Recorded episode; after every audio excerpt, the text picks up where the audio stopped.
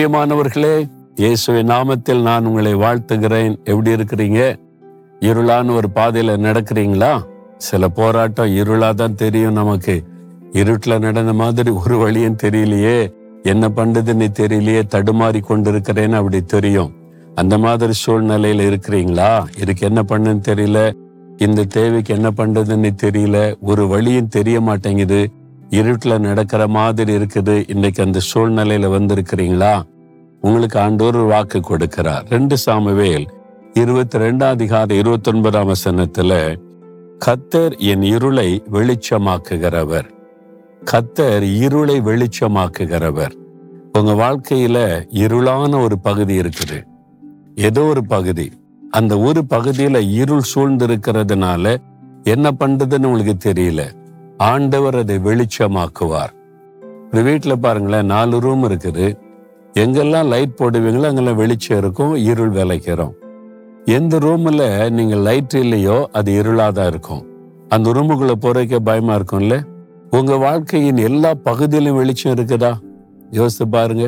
உங்களுடைய கண்ணில் உங்களுடைய சிந்தனையில் உங்களுடைய சரீரத்தில் உங்களுடைய வாழ்க்கையின் எல்லா பகுதியிலையும் வெளிச்சம் இருக்குதா? ஏதாவது ஒரு பகுதி இருள் அடைஞ்சிருக்குதோ இருட்டுக்கு இடம் கொடுத்துட்டீங்களோ? ஆமா அதை நினைச்சாதான் பயமா இருக்கு. அந்த ஒரு காரியம் இருளா இருக்குது அப்படின்னு கலங்குறீங்களா? ஆண்டவர் அதை வெளிச்சமாய் மாற்ற வல்லவர். அந்த இயேசு என்கிற வெளிச்சத்துக்கு இடம் கொடுக்கணும். கத்தர் என் இருளை வெளிச்சமாக்குகிறவர். உங்க வாழ்க்கையில் இருக்கிற அந்த இருளை ஆண்டவர் வெளிச்சமாய் மாற்றி விடுவார். ஒரு சகோதரி ஒரு சமயம் சொன்னாங்க எனக்கு நல்ல வேலை தான் பிள்ளைகள் நல்லா படிக்கிறாங்க.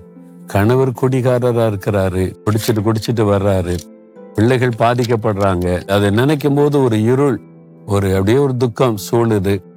என்ன பண்றது? சொல்லி சொல்லி பாக்குறேன் கேட்கல என்ன பண்ணுன்னு தெரியல. அவர்கிட்ட கேட்ட என்னால குடிக்காமல இருக்க முடியாது. நான் இத்தனை வருஷமா குடிச்சுக்கிட்டே இருக்கேன். என்னால முடியாது அப்படின்னு சொல்றாரு. என்ன பண்ணுன்னு தெரியல. மற்ற எல்லாமே எங்களுக்கு நல்லா இருக்கு. பிள்ளைகள் நல்லா படிக்காங்க நல்லா இருக்காங்க.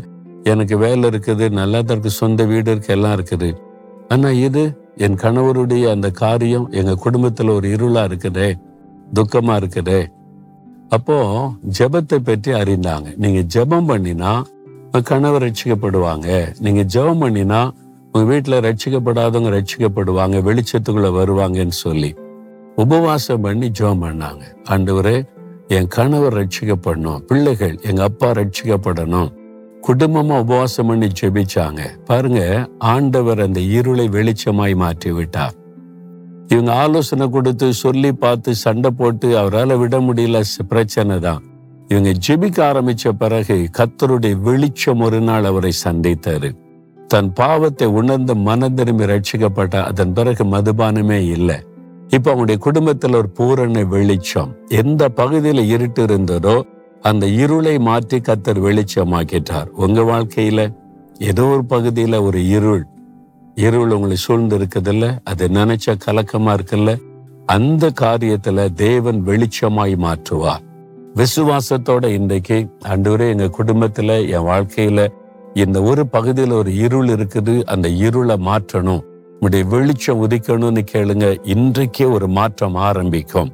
தகப்பனே எந்த மகள் இந்த மகன் என் வாழ்க்கையில என் குடும்பத்துல இந்த இருளை நீங்க மாற்றணும். இந்த பகுதியில் இருக்கிற இருள் வெள்ளகன வெளிச்சம் ஆக்குங்கன்னு ஜெபிக்கிறாங்களே. அந்த காரியத்துல இன்றைக்கே ஒரு அற்புதம் நடக்கணும் வெளிச்சம் உதிக்கணும். உம்முடைய வெளிச்சம் அந்த இருளை எல்லாம் புறப்படுத்தி மகிழ பண்ணணும். இயேசு கிறிஸ்துவின் நாமத்தில் ஜெபிக்கிறோம் பிதாவே. ஆமேன் ஆமேன்.